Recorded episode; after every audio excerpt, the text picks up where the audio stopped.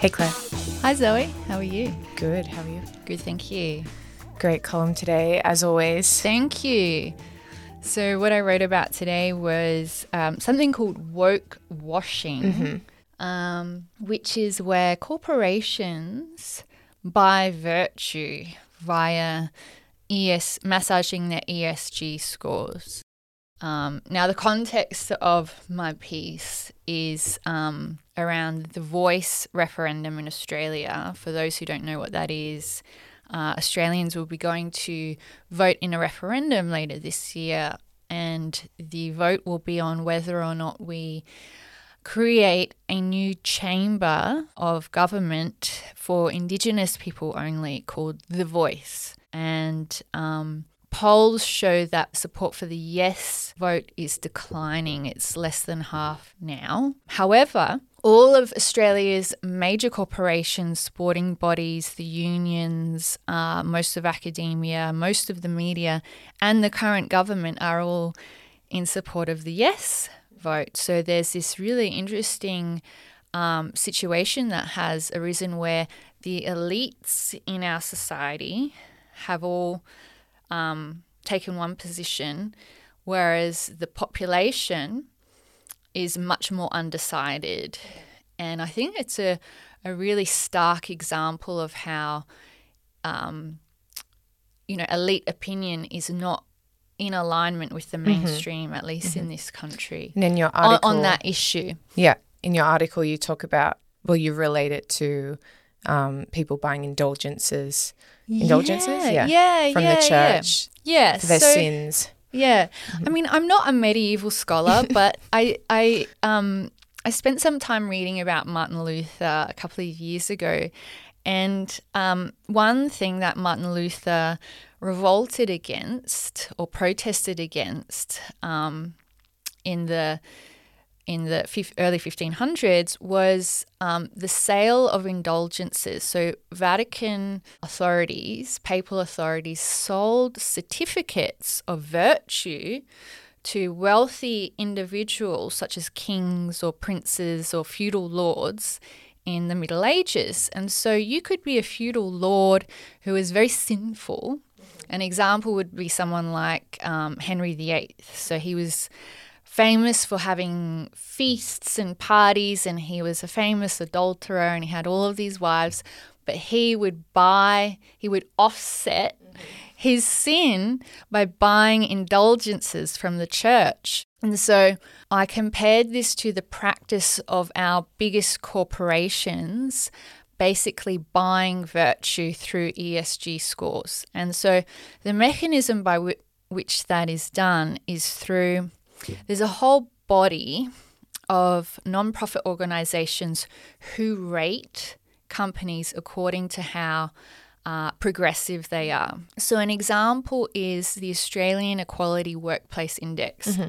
That's some kind of non-profit organisation that is staffed with, you know, arts graduates or gender studies graduates from university, right? But they rate organisations on how um, how much they promote equality in their workplace. And so if you look at our biggest companies such as Coles and Wool- Woolworths, they get platinum tier in terms of promoting equality in the workplace or gold tier, but they are in also um, being taken to court by the Fair Work Ombudsman for underpaying their staff hundreds of millions of dollars. So how this doesn't make any sense. How can you be how can you get this platinum and gold tier status for promoting equality when you're underpaying your staff? The reason they get this status is because they offer people things like uh, paid sex change holidays. Mm-hmm. So if you work for Coles or Woolworths and you want to change your gender, you can take four weeks of paid leave, or maybe it's two weeks. I don't know. The, it differs by a couple of weeks between the companies. That's how they get this mm-hmm. status. Or right? Like pronoun badges or exactly. things like that. And I, so to me, it's a scam. If you're a company, if you're in, if you're a business, the way you demonstrate virtue is by paying your staff fairly, treating them well, and delivering a high-quality product for reasonable prices. Mm-hmm. That's how you demonstrate virtue if you're a business operating in the capitalist system. And all of this other bullshit, ra- waving the rainbow flag is just cover for companies that are not doing that. one hundred percent. It's cover for companies who are not paying their staff fairly. It's cover for companies who are not producing a high quality product for reasonable prices. And so that was the thesis of my article today. And a term that has been used to describe this practice is woke washing, which are which I think is a nifty term. I hadn't heard of it until this week when I started researching this issue. How does it differentiate from pink washing, which I thought was all about gay rights as well and like... Yeah, well, and then there's mm-hmm. green washing. Mm-hmm.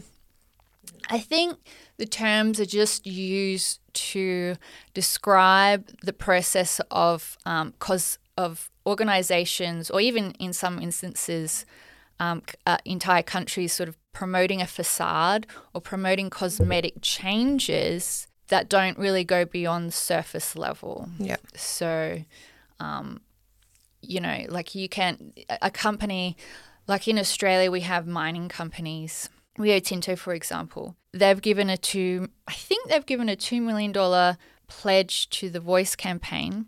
They have because they've matched B H P. They've given a two million dollars pledge to the Voice campaign, but a couple of years ago they were blowing up um, sacred Aboriginal sites. Yeah.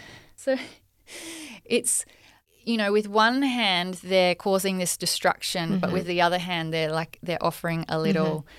you know, in, you know, payment. Yeah. And so it's that kind of cosmetic uh, P R mm-hmm. kind of facade that washes away the sins that are actually really going on. Yeah, because in the end it's just a, you know, they're profit-driven. Yeah. Um, yeah, saying yes to, to the yes campaign is just a profit thing as well for them, I believe. Um, well, I, I don't know if it's about profits, but I think it's certainly about juicing up their E S G score. And so this is this is an issue that hasn't really reached the mainstream, I don't think. So E S G stands for environmental, social and governance goals.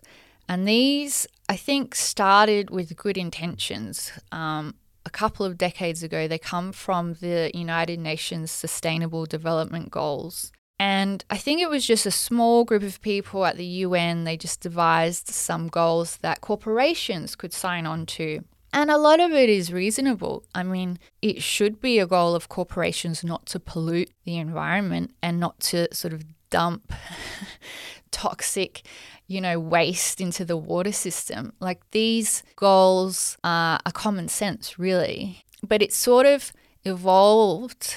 E S G has evolved to be a scam today because an entire industry has sort of grown up around marketing. So there's there's a whole cottage industry of consulting agencies and N G Os whose entire business is to help corporations boost their E S G scores through cosmetic changes that don't actually do anything real in the real world, like sex change holidays. And, Speaking of. Yeah. So, so it's this, it's, you know, start, it's one of these things that starts with good intentions but has just turned into a giant scam. And the reason why it's a scam is because there's no standard definition of what E S G actually means. It means different things to different people. Like to one person, having pronoun badges is a legitimate social cause that companies need to be engaged in on an you know, to another person having um, decent maternity leave. It's like, well, it, you're comparing apples to oranges. There's no standard definition for what these things actually are and what they mean. And because there's no standard definitions, there's no standard metrics that companies can work towards.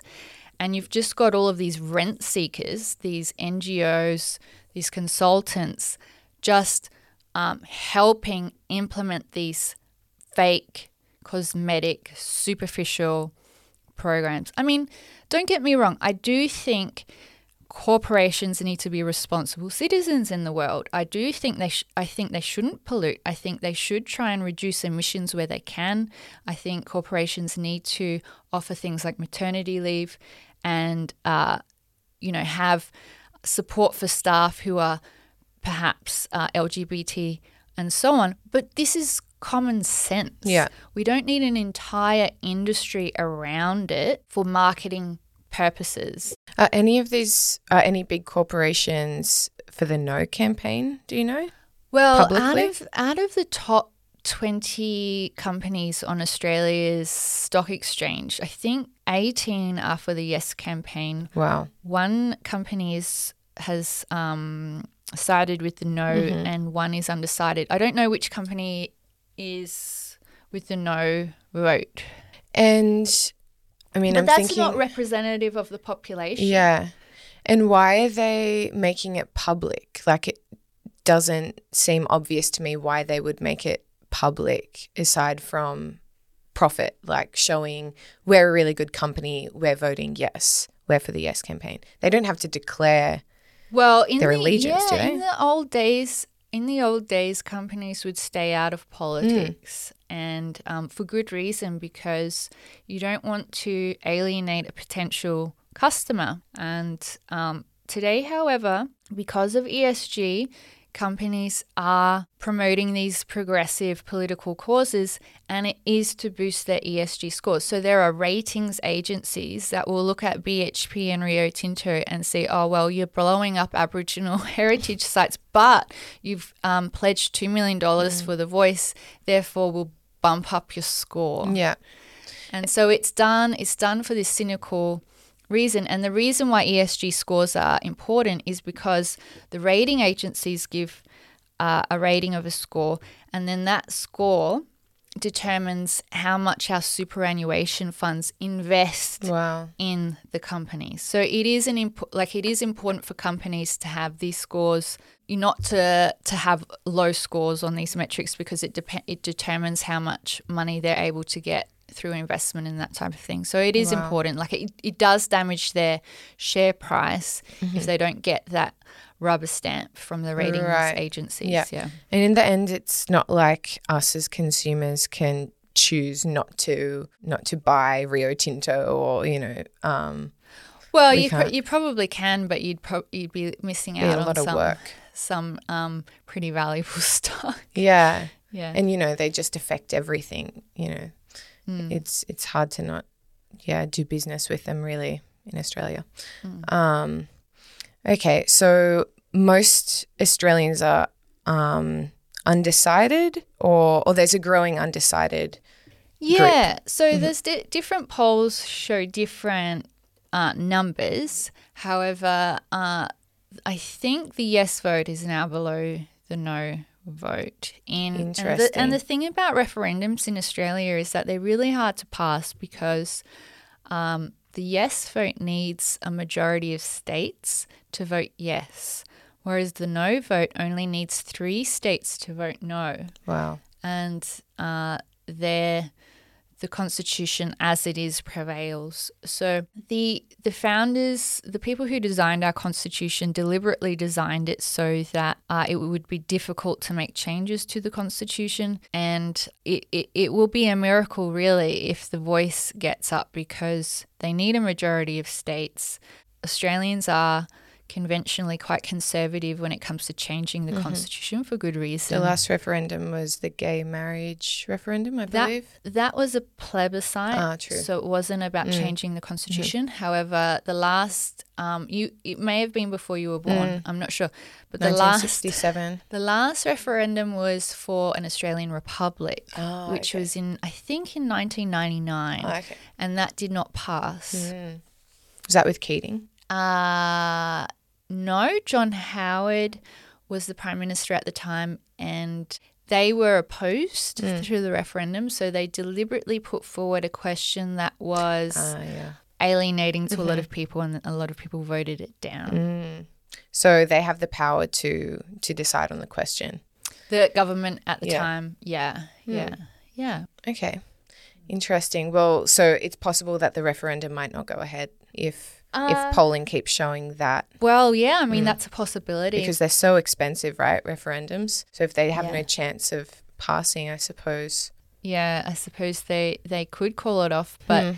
uh, Albanese's pretty committed to this one. And there is a lot of money behind the yes case, behind the yes campaign. And so I think that I think it will go ahead. There's a There's a gigantic amount of money behind it, and the advertising campaign hasn't really even gotten started yet? It's already, for, for context for people who don't live here, it's already causing quite a lot of tension. People say there's been an increase in, in racism towards Indigenous people. I mean, we live in the city, so we don't have a, a huge Indigenous population in Sydney. Um, well, we do, but it's it's more concentrated in rural parts of Australia. So, um, and that's that's where a lot of these discussions are taking place, in the Northern Territory, stuff like that. So yeah, yeah. It's going to be interesting, very important for, yeah, Australia's identity and our future. And yeah, yeah. Mm, we'll see what happens. We also wanted to talk about a very exciting thing that's happening this week, which is Threads. Have you used Instagram Threads? Yeah, I just joined uh, Threads yesterday and mm-hmm. I'm finding it really Uh, fun and enjoyable. How about you, Zoe? Yeah, I I logged, I signed up for it yesterday. I thought the system of signing up was really cool and made mm-hmm. it more exciting, that you have to like search for it and it gives mm-hmm. you a little ticket. And um, yeah, obviously it's very similar to Twitter. Yeah. But I like that no one's anonymous so far. Like, I know everyone who's on there. Um, even the people I don't know who are sort of served to me in the algorithm, I can see that they're genuine people. They have a face, they have a name. Yeah. Um. So so far, it's it's a nicer place to to be than Twitter. Yeah, I think I think Threads will be a more civilized place, partly because, you know, if people have an Instagram account, they generally have a connection to their real life. Mm-hmm. And they have photos of their real mm-hmm. life. And so it, there's accountability. Yeah, mm. It forces people to be a little bit more friendly and civil if it's their interactions on Threads are connected to their real life. Mm. And I honestly think Zuckerberg must have some algorithmic wizardry up his sleeve, because as soon as I joined, it was lively. My feed was lively, full of jokes and interesting posts. I don't know how he does it, but uh, when I've signed up to other social media platforms, it's usually a ghost town. I mean, obviously there's a network effect because people are already on Instagram and that network effect has just been transferred to this new app. But I think there's some other, so there's some other wizardry going on. Mm. just they, they just must have the best uh, understanding of how to get algorithmic in- engagement in the world. Okay. And I think I think it's far superior to Twitter. And uh, Twitter is just, something went wrong in the original design of Twitter and the ongoing ongoing maintenance and execution of Twitter. There's something went wrong where the platform started to reward um, basically psychopaths, and they became the power users of the platform. And normal people are just put off by it. And, you know, I don't think Musk fully understands the mind of a, a normal person. He today, or was it yesterday, he tweeted something like, it's infinitely better to be attacked by strangers mm. than to hide the pain on uh, Instagram. Yeah. I'm like, okay, yeah, maybe if you're a billionaire and you are autistic or a sociopath, and you don't have not the empathy of a normal person. But for a normal person, to be attacked by strangers is not a pleasant experience. Yeah. And you would prefer not to be attacked by strangers in your leisure time. Mm. And I get his point about people acting like their lives are amazing on Instagram. But in a way, I think that's better than just like spewing vile, you know, crap on Twitter. Yeah. Um, you know, yeah. At least Instagram's fake, happy and pleasant, you know, yeah. Instead of the nastiness that Twitter I mean, can divulge into. Yeah. Like, don't get me wrong. I, I have spent many hours on Twitter mm-hmm. in my lifetime. Uh, but over the years, it has uh, become more and more a coliseum and less of a, a genuine place to develop friendships with people. And it's it's it's just a war zone. It's a place where people go to combat just verbally. And I think when Twitter was still a smaller, so ten years ago when there were far fewer people on the platform, it was just easier to have interesting combat. And now I think the average I Q of the of the Twitter user has just declined, mm. unfortunately, and it's just like it's just the noisiest, most aggressive people who win, yeah. rather than the most pithy or witty or intelligent. Mm-hmm. And um, and there's very little you can do with these people. Like I see it just managing our, our Twitter account. There are some people who are just absolute trolls who don't follow us but seem to comment on every single tweet. And with actually I saw quite a defamatory tweet last week and I went to report it and I thought, what's the point of reporting it because it's probably not going to go anywhere with Musk. And yeah, it was completely defamatory towards one of our editors. Um, and then I didn't want to block them because then the user gets the sense of power. Oh, look, screenshot, I've been blocked by Quillette. Amazing. And you can mute them, but then everyone else can see that defamatory tweet. So it's very frustrating. Whereas if that person had their real name and photo, like on Instagram, mm. um, as most people do on Instagram, not everyone, you probably just don't see as much of that at all. It's interesting. We'll we'll have to see how Threads plays out because it could turn into like a censorship wonderland. Mm-hmm. And we do obviously publish articles that are controversial. True. And we're already pretty much banned from advertising on Meta, so. Yeah, and, you know, Zuck's not our best friend. Yeah, yeah. We are adult content yes. on Instagram, yep. and that's not because we post hot pictures, although we post them as well. But, exactly, on our personal accounts. Yeah, but it's because we publish articles that are, you know, to the right of Bernie Sanders, basically. Uh, we question orthodoxy around gender medicine. And we've published articles on, you know, all sorts of all sorts of issues that aren't that that aggravate the the most fanatic, militant yeah. activists on the hard left. Yeah. So that's made us a target. I found I th- thought it was interesting when um, you tried to run an ad on was it Reddit, mm-hmm. and you got these res- you got our ad was flagged for promoting hateful content. Yep, it always is. They're constantly just, just being a, reported. It was just a photo of me. Yeah. My face was promoting hateful content. Yeah. With one of your quotes. Yeah. Those Reddit ads are constantly being being reported. And I think I told you how we were banned from our own subreddit, which we didn't set up. So I set it up and I set up a new one if anyone wants to join. Um, yeah, because it's good to have our content on, on Reddit and people can discuss it there. And um, but yeah, most of the time it just gets banned. Everything gets flagged. Yeah. Yeah. Yeah. Well, let's wait and see what happens with Threads. Yeah. Yeah. Mm. Um, anything else that you want to talk about this week? I'm good. Yeah, short one.